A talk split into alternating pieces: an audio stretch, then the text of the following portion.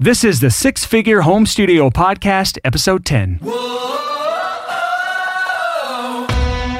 listening to the Six Figure Home Studio Podcast, the number one resource for running a profitable home recording studio.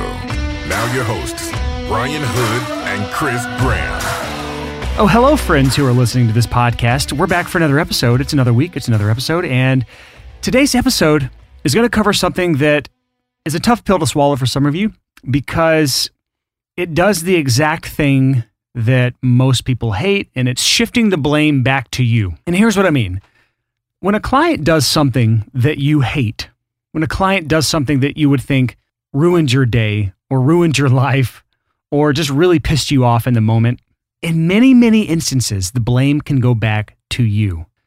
And that's because you failed to set boundaries. You failed to put boundaries into place that would have prevented them from doing that thing that ruined your day or your life in the first place. Or you failed to put that boundary into place that forced them to respect your boundaries and respect you as a human being and what hopes, dreams, and desires you have in your life. Because again, I've talked about this tons and tons in the past. I've said it many, many, many, many times, but you are not your business. You are separate from your business. So today's episode is all about putting those boundaries into place on your business so that your business does not leak over into your personal life and ruin your personal life. And those of you with families and those of you with spouses and those of you in long term relationships, this is especially important for you guys and girls because things that happen in the business will always get carried over to your personal life if you let them. And we're going to do every single thing we can today to give you the boundaries you need to set in your business to keep it from ruining your life. So, without further delay, here was my conversation with Chris Graham. Chris, can you talk about or think of the most annoying client you've ever worked with? oh, that's a good one. Um, I had a client a couple years ago. Uh, this is before I was just this. Well, this is I guess more than a decade ago. Uh, that this is before I was just doing mastering, and he was just one of those clients where every single thing was a negotiation. It was constantly, "Can you do this one more thing? Can you cut me a deal? Can you lower your price? Can I pay you later?" And uh, I I ended up getting paid, but like a year and a half after when agreed on, and it was awful.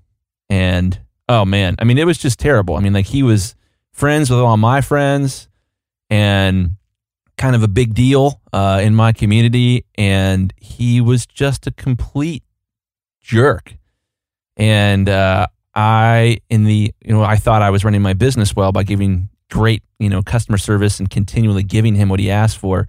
But it was this: uh, if you give a mouse a cookie, he'll want a glass of milk thing. Every single hookup I would give this guy, he'd ask for one more hookup.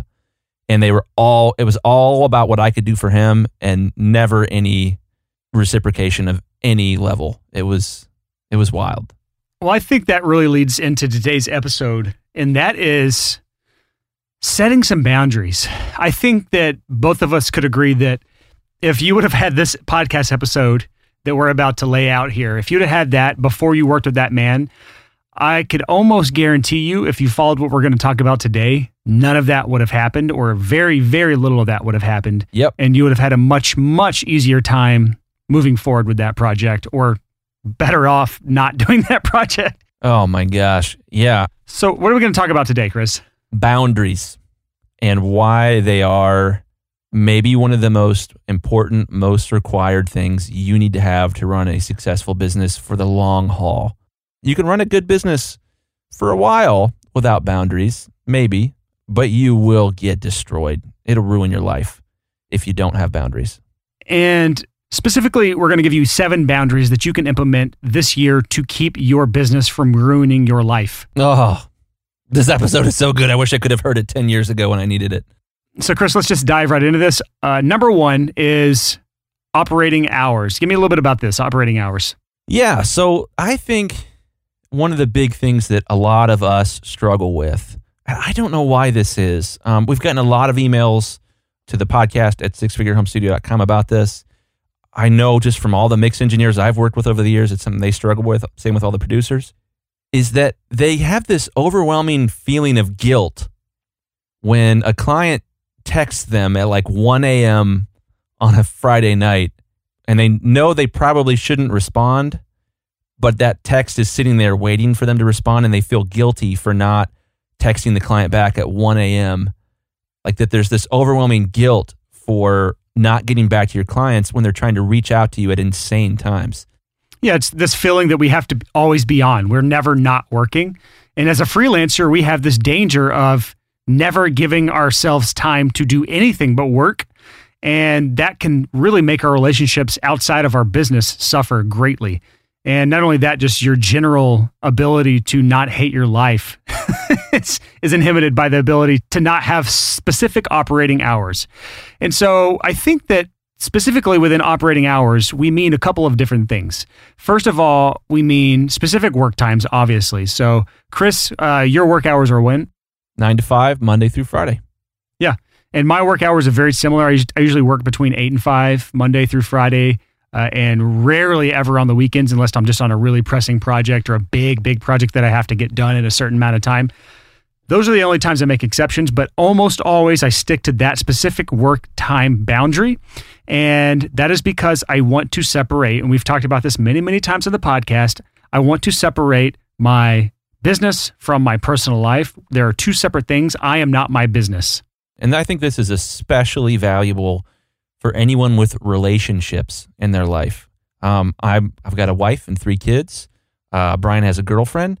If you want to maintain those relationships, you have to have boundaries. And I don't mean this in a judgmental way to any of you that um, have gone through you know tough times relationally, but us audio engineers have, I would guess, one of the worst uh, divorce rates in any industry. I mean, it it is notorious uh, for for people getting divorced uh, later on in life. And just just to clarify, we have no statistics on that. This is just personal guessing. Yeah, you know, I have many many friends who are audio engineers who are divorced. I'm not judging them at all, but I think for whatever reason, you know, if I have an accountant or if I have my car insurance salesman, I'm not going to text them at 1 a.m. on a Friday and expect a response in the audio engineer world, for some reason, that's completely expected. That's not healthy. Yeah, put these boundaries into place. And this is us giving you permission to do this. It's really hard for people to say no sometimes. And we're going to talk about that later on, but it's really hard to set these boundaries in a way that keeps you from sabotaging your life.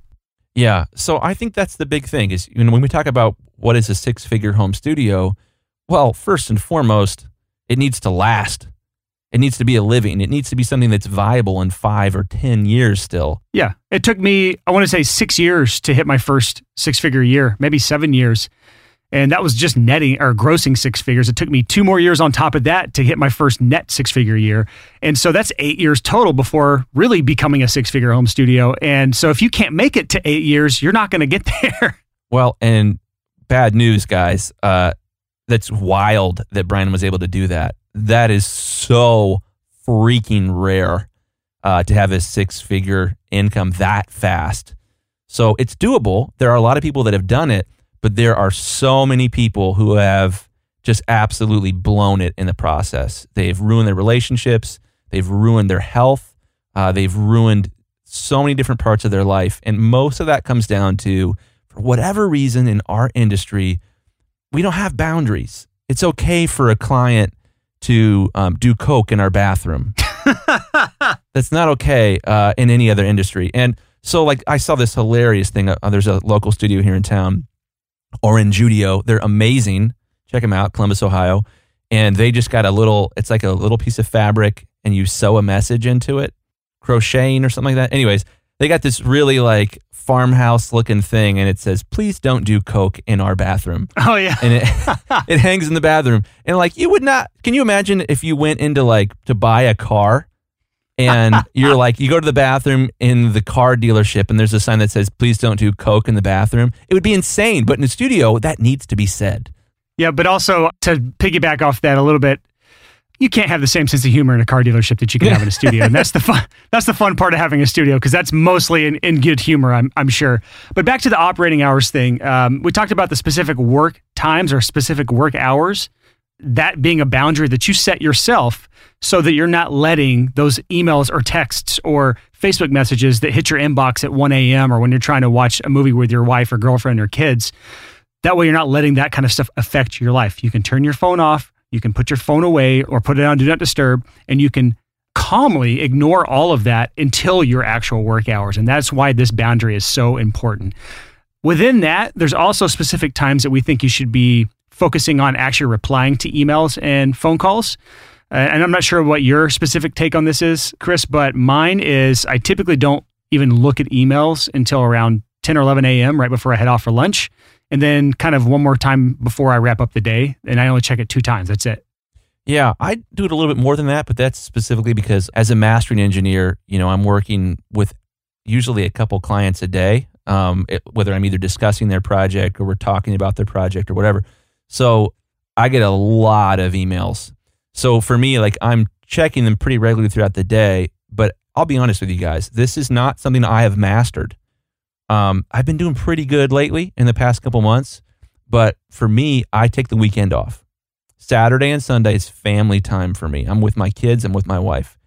But do you know what I want to do more than anything else on Saturday morning? I want to check email.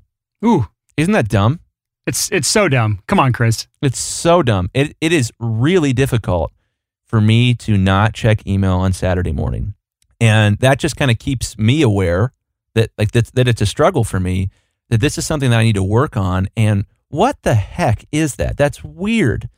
And uh, what I find is if I if I'm not good about taking the weekend off, then I have a, a crappy week the next week.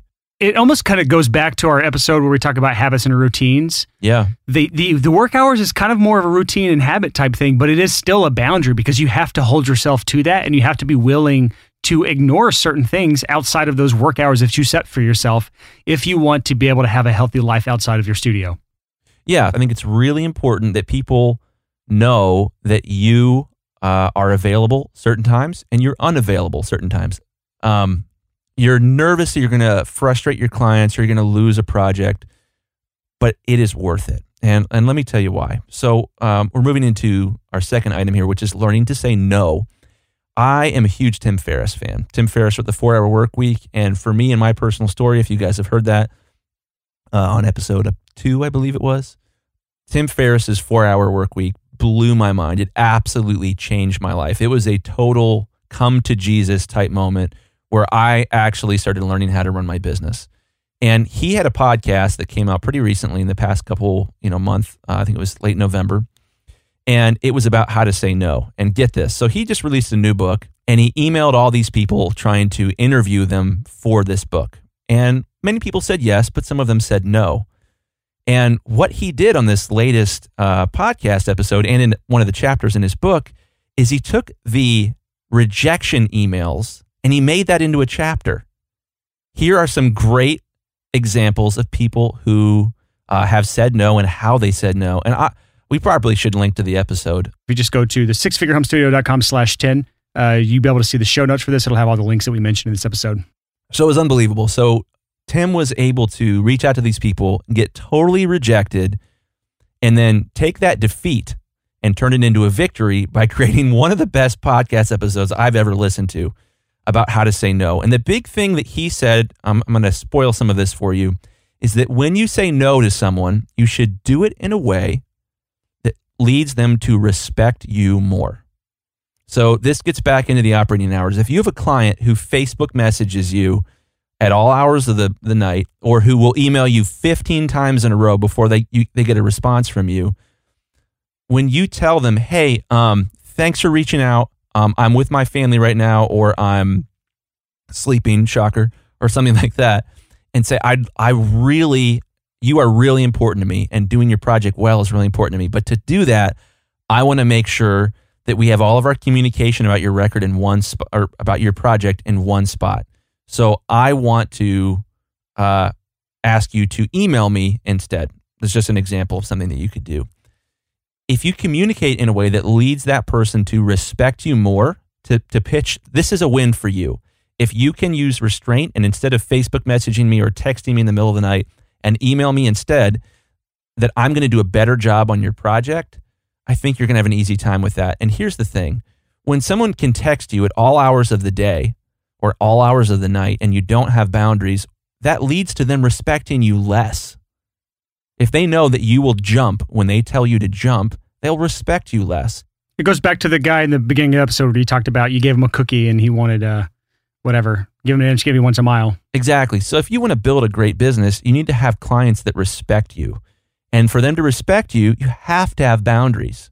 I think if you guys can think about people in your lives that don't have boundaries, you probably don't respect them very much. So this is this was really really hard stuff for me to learn, and it's something that I still struggle with a lot. Um, some people call this fear of man this idea that you are afraid of what other people will think of you. And it's the root, I think, of not having boundaries. Okay, so we talked about operating hours. Um, let's talk about the learning to say no thing now. He mentioned the, the Tim Ferriss podcast episode. That'll be linked in the show notes. It's a good episode. Um, it's one I definitely could have used years and years ago because I was bad at saying no. I was bad at turning down jobs. What would happen is if it was somebody I didn't want to work with, I would just not reply to the email. That was how I handled it for years, which is the worst the worst way to do it.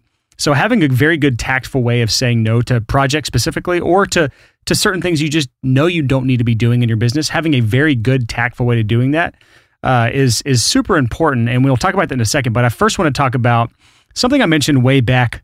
I think it was my episode, episode number three, where we kind of talked through my story. Um, in my episode, I had that when I first moved to Nashville, I had a yes to everything type approach where every single time someone offered to do something or wanted me to go do something or a project came along or anything came along, I said yes to everything because I wanted to meet people. I wanted to broaden my horizons. I wanted to expand my social network in Nashville. I wanted to get as many projects as I could. I said yes to everything, but there is a time when you have to move away from the yes to everything and everyone approach. So, do you have any input on when you think that time is for people? Well, you know, I think one of the things that you talk about in the blog that's so awesome is this concept of niching down. I think that's amazing. And part of niching down is eventually saying no to projects. I know for me, you know, I used to produce and record and mix and write and also master on the side. This is like 11 years ago.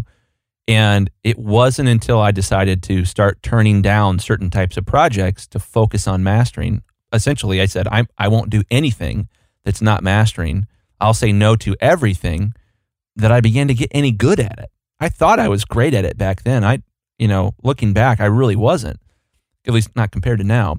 So I think that there should be a chapter, especially for you younger people, where you just say yes to everything, where you look for your calling, where you look for that thing you want to niche down to.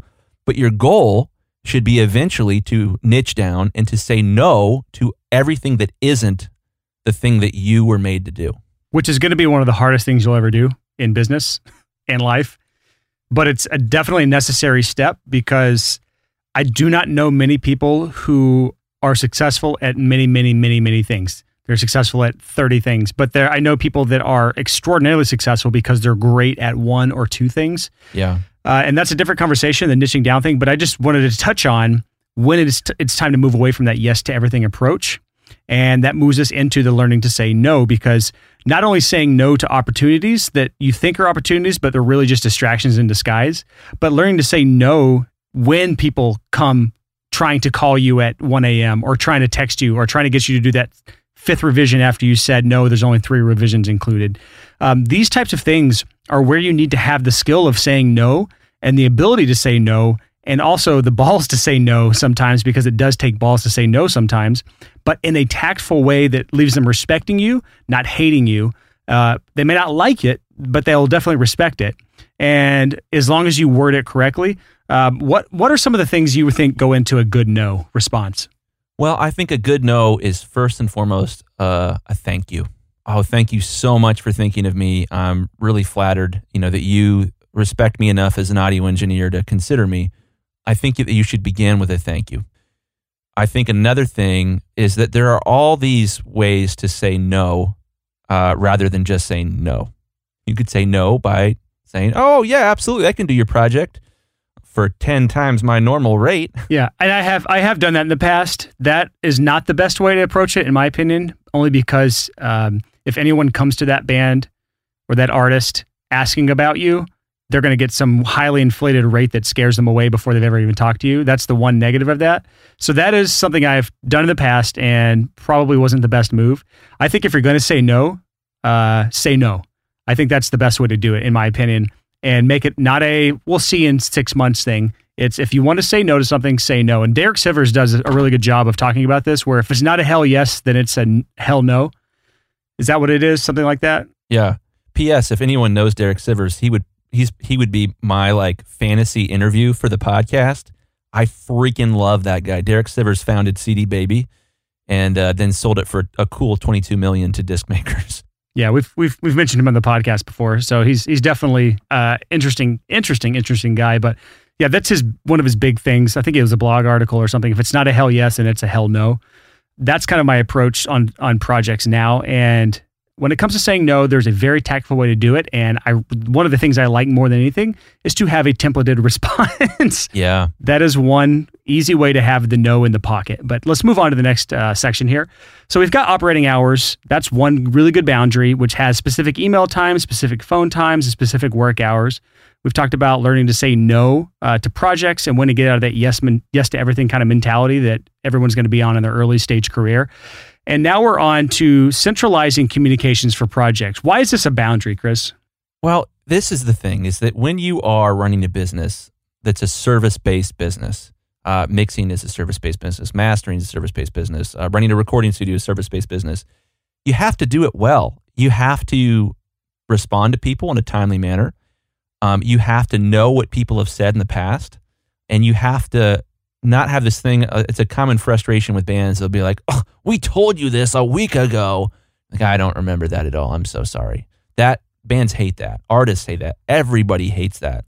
So if you are trying to keep track of a project with text messaging, Facebook messaging, Twitter direct messaging, Instagram direct messaging, email, phone, and not only that, but Tinder. you're allowing maybe Tinder, I don't know. But if you are also allowing your customers to, uh, like some of uh, the more challenging projects I've worked on over the years, will be a client who chooses to email me from five different email addresses. So I'll get a different email, like, who who is this? Oh, this is that guy for that project we've been working on. Oh, well, I hope it's not somebody imitating him. So one of the things that we do that's been really successful for us is when someone books a project with me, they do it through an email address. They have a login on the website that's an email address. And at that point, I'll only email back and forth with them over that email address. And if they email on a different email address, I have a saved email template that says, Hey, I'm so sorry. I noticed that this email address is different than the one the project was booked through. True story. Um, we've had issues in the past where a band would break up in the middle of a project and it created some weird tensions. So, to keep everything simple and to make sure I'm protecting your privacy, let's keep all emails to your original email that you booked the project through. Please just email me on that email and we can continue the conversation over there. And I know this sounds so anal retentive and, you know, for those of you that are afraid of offending somebody, this is like one of the best things I've ever done in my business to make sure that I can look at a at an email thread and have the whole thing right there in front of me and can say, "Oh yeah, they said this on uh, January 2nd, and they said this on January 3rd, and they said this on January 4th." It's so much easier to provide top notch customer service when you have all their communication in one place. That way, you're never looking for what was the edit that they asked for on this last project? Was that on my did they text me on that or did they WhatsApp me on that? Or even worse, whenever there there's a discrepancy on price and you can't find the original communication that had a price written out on it. Yeah, it, in my opinion, email is the absolute best communication method for this type of business. So, and for most really. So, I would say commit to only communicating through one email account so that you have a whole thread, so that you have all your information right there. And it just makes it so much easier. Because here's the thing the reason you're listening to this podcast, I would guess, is that you want to do audio for a living, you want to make music for a living. If you don't centralize all your communications, if you become successful, most of what you will do for a living is secretary work. You're going to be trying to organize messages. You're going to be trying to figure out what so and so said at such and such time. And instead of being creative and doing art for a living, you are going to be doing administrative work. Nobody wants to do that. And if you really want to get a handle on really getting the communications things down and getting away from the administrative stuff, go back to episode seven where we talk about implementing a CRM into your business. It's a piece of software called Customer Relationship Management Software that is where we really dive in deep to the actual implementation of something that can really help with the communications of all the projects. But at the very least, if you just move it all into email address, away from Facebook, away from text, away from phone calls, and just put it into emails, that's going to make your life so much easier. And it's going to be so much easier to make sure all of the project goes smoothly from start to finish. Yeah. And what I typically recommend people do, because I get this question a lot that essentially my clients are driving me nuts I'm getting communication from all the different band members and all the different communication ways. And, you know, they'll ask for revision and then I, I, don't know what they said and it, it becomes a hassle. It essentially just comes down to doing this well, of making the commitment that when you get an email from a different email account or a Facebook message or whatever, that you have a go to saved stock response that you copy and paste at a minimum to say, hey, thank you so much for reaching out in the interest of me doing the best possible work for you, would you please email me about this and I'll get back to you ASAP? That is huge. And if you want to grow your business, there's a ceiling. Whatever your business is right now, and the, whatever the way that you are running your business right now, there's a ceiling. And that ceiling is a limitation of how big your business can get before you go insane. In order to make that, that ceiling higher, you need to have systems that let you do what you want to do for a living. And one of those big systems is centralizing communication. So I think for a lot of people, I'm, I could see us getting a lot of pushback, at least in your own minds, from a lot of people. This is huge. There's no way my business would be successful without doing this. All right. And that moves us into the next section uh, in our outline, which is number four, and that is written agreements. And we kind of touched on this a little bit before where we are talking about going back and trying to find a price for a project that was maybe a disagreement. And they're saying, hey, you said we'd be this much. Well, yeah, let me jump in there. So, one of the big things that can really kill a studio business is project creep. Project creep is when you set out to record a five song EP for somebody, and the next thing you know, it's a 15 song long format project.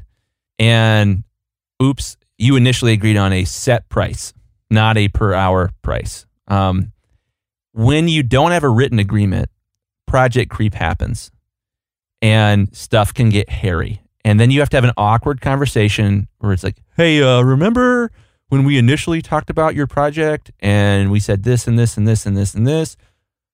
Uh, no, I don't remember that at all. Uh, I I'm just here to make music, dude. like when you don't have a written agreement, there's so much room for a project to go south. So this is primarily for people that are producing songs for a living who are mixing songs for a living. I think a written agreement is almost essential. Like I can't imagine running a good business without a written agreement. And I think what most people do that they should avoid is they say, "Well, I'm not a lawyer. I don't I don't know what a written agreement is supposed to look like. It doesn't need to be some crazy legalese thing. It doesn't need to be this thing where if you violate this, I will sue you and my contract will hold up in court. That's not the point. If you need to sue a client, your business is probably going to go belly up anyways because word's going to get around town that you're a jerk and you took him to court. So you want to avoid suing people. Not only that, it's just really expensive and time consuming and annoying to try to sue somebody. It's it's not it's not what you see on TV. Yeah. So a written agreement is it doesn't need to be legal. It just needs to be a gentleman's agreement of like here's what we talked about. I like to say it should be a page long and it should have bullet points on it. So it should be hey, uh, we've agreed to do a record that's 10 songs. We have up to 10 days to record it. If we need additional days, my day rate is this. You've agreed to um, have all the writing done beforehand, or uh, you've agreed to hire these session musicians, whatever. Just write the agreement down. It should has, have as few words as possible. Yeah, just plain English, no legalese. Yeah, just plain English. It doesn't need to be fancy. And I think when you do that, that gets really good because when you have a situation where it's awkward with a client, where you can say, "Hey, you know, you know, I was reading through our agreement last night, thinking about the conversation we had at the end of the last session, and boy, you know, I, I think some of the problems we're having is we originally only agreed on five songs, and now we're doing fifteen. And when we do 15, the quality goes way down. I'm, I'm having to take the quality that I was going to put into five songs and split that between 15 and surprise, surprise. Um, only having one vocal take for every song is creating some problems. Um, I just think it's really, really good to get in the habit of never, ever, ever having a project, a long term project with somebody without a written agreement. And I think if you kind of go back and if you were to kind of dissect some of the issues that creep up sometimes in your business, especially some of the big issues. If you look back into some of the more annoying things that have happened during the projects you've worked on, try to go to the root of those problems. And I promise you, if you think back far enough, you'll probably find some sort of issue that could have been resolved by one of the boundaries we've listed so far, if not this one boundary right here, which is putting a written agreement into place. That boundary alone is saying you're, and, and the reason it's a boundary is because you're saying, here's everything we've talked about this is actually a written boundary. It is something we're putting into place that is this wall that says, if we cross this, it's going to be an additional charge. If we go above and beyond what we've agreed to here, there's going to be additional charge. And if you want it to be the price that I've given you, this is what it's going to be. And that allows you to later on down the road, when you've long forgotten what you originally talked about on the phone or in an email, and the project's way past where it should be, you have something that you can go back to and say on paper, written down, signed by the person that you're with.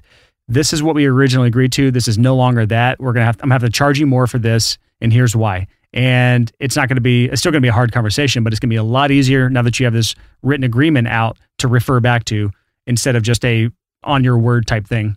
Yeah. One of the things I found when I was running a production business a decade ago was that I would do a written agreement for every project and I would learn on every project. Something will go awry on every project.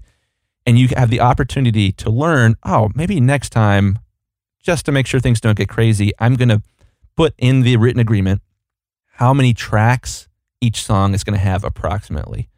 So, boy, I, I just recorded this project and it went really good until we got to song number three.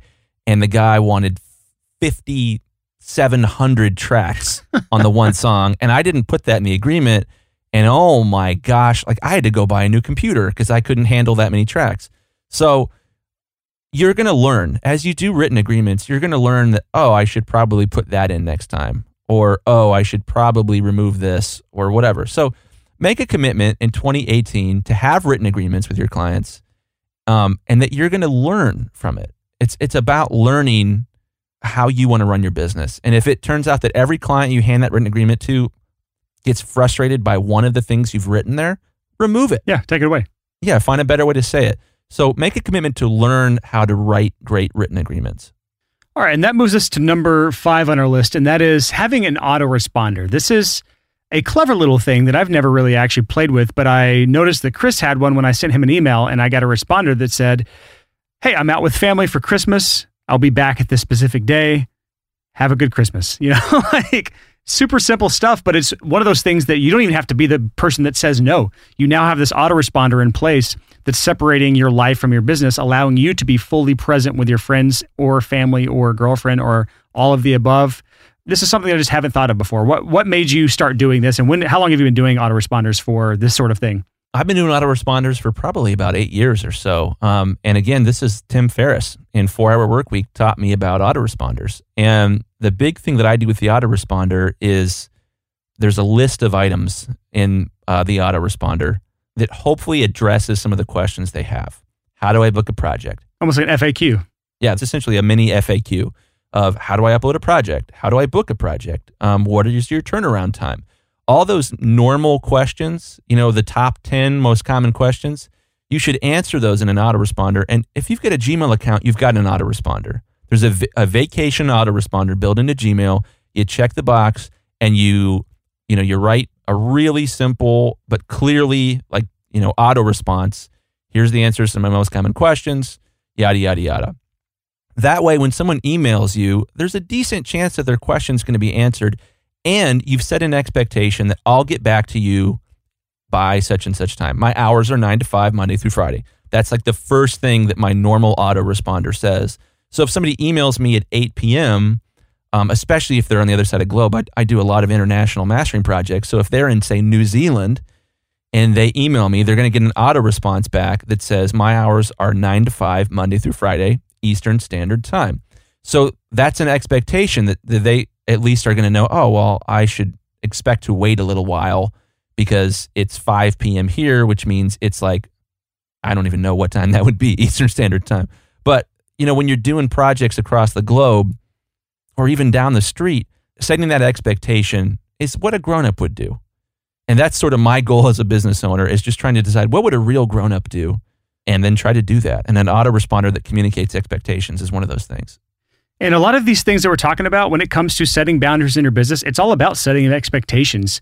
Um, the autoresponder itself, we probably could have put that under operating hours, which is the first thing we talked about. But still, an autoresponder, whether or not you have specific operating hours, I would like you to have them. If you don't have them, um, so I'm talking to anyone that doesn't have operating hours right now. But if you don't have operating hours, you can still implement an autoresponder to set that boundary for when you're away. That way, if you're on vacation, you can truly be on vacation and be focused on being present in the moment with what you're trying to do in your life that is not business. Because again, your business is not you. You are separate from your business. And I really want to push that point across to a lot of people throughout the year that you have an identity outside of your business. Your business is not your life. And I, I do love business. I do love talking about it. I do love helping people with that stuff. But at the end of the day, my business is not my life my business is not my identity. And I do not want that to be the precedent I set for anyone around me or any of my family that I have in the future.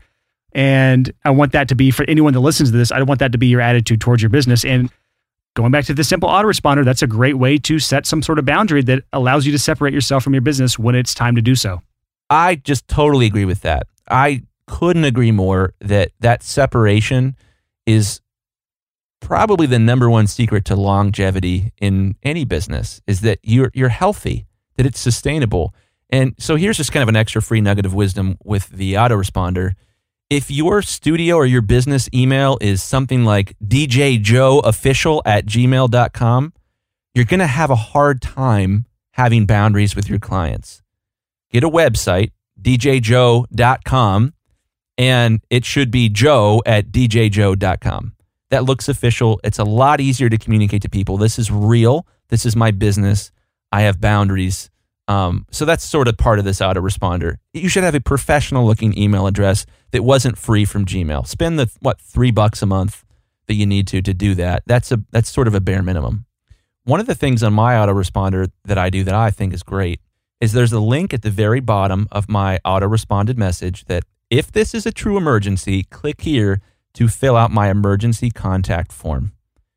It takes them to a page on my website and it basically walks them through hey, if I messed up and you need to get a hold of me immediately, like I, you know, there's an error in a song that I mastered and you need to go to replication, um, please fill this out.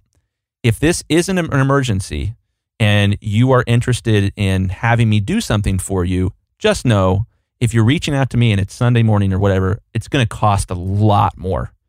So if you're willing to pay a substantial, um, substantially more than my normal rate, yes, please fill this out. Let me know, and I'll, get back to you as soon as possible. But having a link of, hey, if this is an emergency, here's how to get a hold of me. But also letting people know, like, if you use the emergency contact form, or I, what I used to have was an emergency email address, 911 at chrisgrahammastering.com, which is now defunct. I used to say, hey, email me at 911 at chrisgrahammastering.com if this is a true emergency. And so you can have that's a built in automatic boundary of like, here's my normal email address, here's my emergency email address. And something like that can be really useful where people can still get a hold of you, but there's a boundary built in. All right, now let's move on to number six on our outline, and that is personal boundaries. And this was one that I almost didn't add to this list, but we kind of talked about it. And I think it is an important part about not ruining your life. And that is having personal boundaries within your business. And and so we're talking about actually talk about this, Chris. What do you mean by personal boundaries? Yeah, well, this is sort of inspired. We've had a lot of emails from parents uh, about the podcast. I'm trying to run a home studio, but I've got kids. Do you guys have any tips for that? Uh, yeah. I got three kids. I freaking love them. They're amazing. They are two, uh, five, and seven. Honora, Jeremiah, and Joshua. And it's a, there's a balancing act there. Um, my first and foremost, my absolute number one mission is to be a good husband and a good father. It's having a good family. If I can't do that, man, what's the point? That's what I get the most life out of. That's where I think I'm doing the most good in this world. So for me to do that well, I have to have personal boundaries with my business, which means, hey, if dad's working, this is just an example. If dad's downstairs in the studio, don't go see him. That's the same for my wife. If you need to get a hold of him, text him. And if he gets back and says, yeah, come on down and see me, that's fine. But don't just show up. If I'm on the phone with a client or I'm in the middle of a session, that's really, really, really difficult to maintain any sort of consistency or good morale. So with my family, I have boundaries because I love them. And because at the end of the day, I want to shut the computer down. I want to turn the lights off. I want to go up and I want to be 100% present with them and that they know that I'm all theirs right then. To do that, I need to be all in in work because I've got the ADD real bad, man. I'm easily distractible and my day can be ruined uh, if I'm distracted through work. And then I'm going to have a hard time being present as a father, as a husband at night. So these personal boundaries, whether it's with your friends, whether it's with your family, whether it's with your roommates, they're really, really important because if your business ruins your personal life, your business wasn't worth it. If your personal life ruins your business, there's a good chance that your business might then end up ruining your personal life. And so there's this balancing act here where you want to do both of these things well, right? You're not nobody wants to die someday and have their gravestone say a really really good audio engineer who knew all the hotkey combinations for Pro Tools. That's going to mine for sure. Nobody wants that. I do. We want these other things, these uh, loving father, loving husband, whatever it is, lo- loving wife. We want to look back and know that we did well in our personal life. And these boundaries are awesome. I know for a lot of the audio engineers I know are men. Um, and for the ones that are married, I know that their spouses really would agree with me on this big time. So, this sort of personal boundaries of figuring out how to run your business well and do everything else in your life well friends, family, yada, yada, yada. That might mean a personal boundary might mean, hey, don't stay up till four in the morning on Sunday night hanging out with your college buddies if you have to work on a project on Monday. That's a personal boundary. And this kind of goes back to the conversation we had on the business of running your home studio business series. We did on episode five and six, where we talked about, I think it was maybe just episode five specifically, where we talked about multitasking. You cannot be successful and be a multitasker. That is a lie that the world tries to tell you. And putting these personal boundaries into place, it allows you to pull away from that temptation, especially for you that work at home and you have kids and, and family or even roommates at home. That temptation of people coming in to talk to you all throughout the day and you trying to multitask and work, that's not going to work. That is not ever going to work. And having personal boundaries in place allows you to focus on business when it is your business hours. And then you can 1000% focus on family and friends when it is personal hours. And that is why this is in our outline today because it's extraordinarily important to get uh, that kind of stuff implemented into your life for 2018. Yeah. And this is tough stuff. I know that some of you are probably frustrated listening to this episode, um, at least in some ways. And the big thing, the tough love here is that if what you really want in this world is to be respected as an audio engineer, you will eventually not be respected as an audio engineer because you're going to blow up your life. You're going to not have boundaries. You're going to you're going to have problems. And what's the point, man? Audio is fun. You may have success in audio engineering, but it's always going to be like that. Oh, he's a credible audio engineer. He's a great producer, but he's a train wreck. You know that that sort of caveat. Like he's great at this, but his life is a train wreck. Is I- I'm not going to start speculating on things that could happen to you, but I just know that I do not want that in my life. I don't want the he's great at what he does, but all right, so let's move on to the final point in our outline today. That's number seven, the seventh boundary you need in place in 2018 in order for your career to not ruin your life. Blacklist. Blacklist. Putting a blacklist into place. What do we mean by blacklist, Chris? A blacklist is a list that is black that has people's names on it that you don't work with or for. It doesn't have to be a black list color wise. It could be a white list with black text as well. If that's if you want to use a Google Doc for this. It's literally just that. It's it's a list of people that you're not going to work with again. And that is because if you look at the 80-20 principle, you're going to have roughly 20% of the clients you have are going to give you 80% of your anguish in life. 80% of your pain and frustration in life, and 80% of your headaches in life. And if you can eliminate or reduce that 20%, um, you're going to have a much, much, much better life. So this goes for both clients, so paid artists, bands, whatever, and partners. So any audio engineers or songwriters or studios you rent out, anyone that you think is either an asshole, is unreasonable, who's unethical, who's just hard to work with and makes your life a living hell. These are the people that you can add to your private, secret blacklist that no one ever has to see. And that is just the list of people that you are not going to work with again if you can help it. Yeah, this is huge. And again, this immediately comes back to Tim Ferriss, Four Hour Work Week. I will never forget reading chapter five, which is the 80 20 principle in Four Hour Work Week, um, because I skipped right to it. I didn't have any free time when I read Four Hour Work Week, so I just skipped right to the most interesting chapter. Which, by the way, that means it's a really good sign that you need that book if you don't have time to read that book. Yeah. so he talked about, you know, exactly what you just said, Brian, in that book that, hey, in your life, 20% of the people cause uh, that you have relationships with are causing 80% of your misery. And another 20% of the people in your life are causing 80% of your joy and happiness. And that is so huge. Um, and it's the same, you, you mentioned it too with revenue. Probably in most businesses, 20% of your clients are 80% of your revenue. This is a really revolutionary concept. And it completely changed my life when I learned about it. So, the big thing that you need to recognize, and this goes back to this sort of personal boundaries thing, is the goal here is to have a life that you like, right? It's it's to not be miserable. Why would you want to be an audio engineer and miserable? So you need to recognize that there are certain people in your life. I'm sure every single person listening, and myself included, can think of at least one person where they make you miserable. They drive you bonkers. They're not trustworthy or they're caustic, they're corrosive, they're poisonous in your life. Having good boundaries means making the commitment to say, you know what, this person, that there's a guy, I'm, not going to say his name, who uh, about eight, nine years ago was causing 80% of my misery. And uh, it was driving me nuts. I was losing sleep over this guy. He was super dishonest. Uh, we were working together.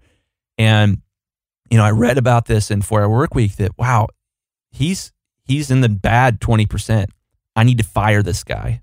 I actually worked for him, but I needed to fire him in my life to like have some semblance of sanity. And it was one of the best things I ever did. And just a side note, you can fire your customers, just so you know. Yeah. You do not have to work with someone again or in the middle of a project. If you're going to fire somebody, there is a obligation that you refund their money, but you do not have to finish a project if it's just an absolute chore on your psyche. Yeah. So I think this is a this is a probably the most difficult of the topics we're talking about tonight. Um, the big thing here is you should have a blacklist. I mean, there are some people that are just so nice and get along with everybody um, magically that might not need a blacklist. But I think for most of us, we need to recognize that after a certain point, if someone is just really, really making you miserable, don't be a glutton for pain. Fire them and move on with your life. And the big thing you need to recognize here is that it makes no sense to spend 80% of your time working for a client that causes 20% of your revenue and 80% of your misery fire them and try to spend your time working on finding clients that are going to provide 80% of your revenue. That, that's huge and that are going to be fun to work with. That's essentially what we're all trying to do is to find some way to take that 20% of clients that we love working with and to clone them, to find more of them. In order to have the time to do that, you know, people say time is a limited resource. You know, it's there's never enough hours in the day. Well, newsflash, there can be if you free them up. And one of the ways that you can free them up is by firing people that are a waste of your time. And you don't have to be a jerk about it. You don't have to call them up and be like, look, man, you're a jerk. You're fired. I'm never going to work with you again. Don't do that. Be nice about it.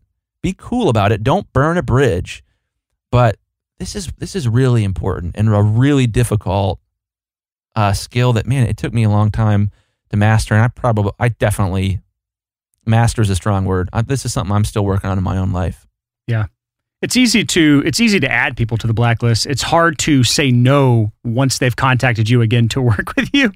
and that's where I need to work on. Is I think I think number seven blacklist. That's actually one of the easiest ones to do because everyone can create one. I think number two, learning to say no. That is the hardest of the ones to actually implement. Is learning to say no when you need the money, especially. That's the big thing. So let's actually recap all seven now. Um, number one was implementing operating hours, specific operating hours for your business. For Chris and I, it's uh, 8 or 9 a.m., depending on who you are, to 5 p.m. We both end at 5 p.m., Monday through Friday. We try not to work on the weekends. Chris is better at that than I am. The number two was learning to say no. So getting away from that yes mentality of saying yes to everything and learning to say no, especially when it's that 20% of clients that brings 80% of your misery. And then number three was centralizing your communications for all projects. And that means moving it into email or if better yet, a CRM, customer relationship management software. Go back to episode seven of the podcast for more information on that.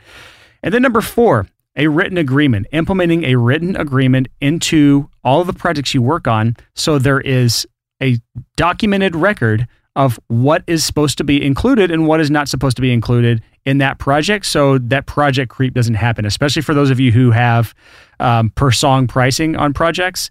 Uh, back when I was still recording, I had per day. So it didn't matter if the project creep because I was just getting paid by day.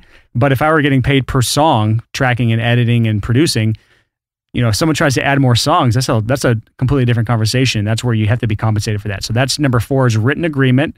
Number five is autoresponder, and that is putting that boundary into place so you can be present with whatever you're doing around holidays or on vacation or nights and weekends when you're not working. Having that autoresponder in place that is not only a uh, notification that you're not working right now and they're not going to get a reply, but it also gives them an FAQ, a short uh, FAQ that says, you know, here are my frequently asked questions and explaining certain things that they may be looking for answers for. Um, again, I really like this because it gives people, it sets their expectations. They know they're not going to get a reply until nine to five, Monday through Friday. And, you know, that way they're not constantly checking their email looking for a reply from you. And then number six for our review is setting personal boundaries. That is uh, setting boundaries for friends, for family, for roommates, for children, if you have uh, children, um, saying, hey, these are my work hours. I have these hard set boundaries to where you do not come and bother me during my work hours, so I'm not distracted. And that allows me to be fully present during my personal hours with you, so I'm not distracted trying to finish up projects that I should have gotten done today because I was so distracted by you. There's a way friendlier way of saying that than what I just said there because I was very cold and calloused in my in my delivery there, but be much more friendly with your friends and family and roommates for that conversation. And then finally, number seven is implementing a blacklist into your studio. This is the 20% of clients that brings you 80% of anguish. These are clients, these are partners, you know, audio engineers you may work with or studios you might work with that are these are people that are assholes who are unreasonable or unethical. So those are our seven. Um, if any of you think of any more, you're welcome to email us podcast at the sixfigurehomestudio.com. That's S I X. And you're also welcome to send us feedback to that email. So that is it for episode 10 of the Six Figure Home Studio podcast. I hope you kind of see by now what I meant earlier when I was talking about it kind of being your own fault sometimes. When something goes wrong that shouldn't go wrong, stop and think, what can I do to have prevented that from ever happening again? And when it comes to personal relationships and business relationships, a lot of times that thing that needs to happen is a boundary that needs to be put into place. So anytime you feel like your business is getting in the way of your personal life, or you have a nightmare client who's just ruining things for you, or you just are stuck in this rut where you can't figure out how to get away from these toxic relationships in your life, come back to this episode. Listen to the seven boundaries we just gave you. Figure out where you can apply that in your life and who specifically you need to put boundaries into place with. And also, when you're communicating with your clients along their journey, where exactly do you need to set those boundaries? Because a lot of times, the earlier you set that boundary and the earlier you set that precedent for the remainder of that relationship, the better off you're going to be with every single client and every single person that you come in contact with. So, the longer you wait to do this in a relationship with a client or someone in your life, the harder it's going to be for them to take these boundaries seriously. So, if you want to be respected, if you want to make the most of the seven boundaries we gave you, start implementing them as early as possible with all your clients and stick to them. Whoa.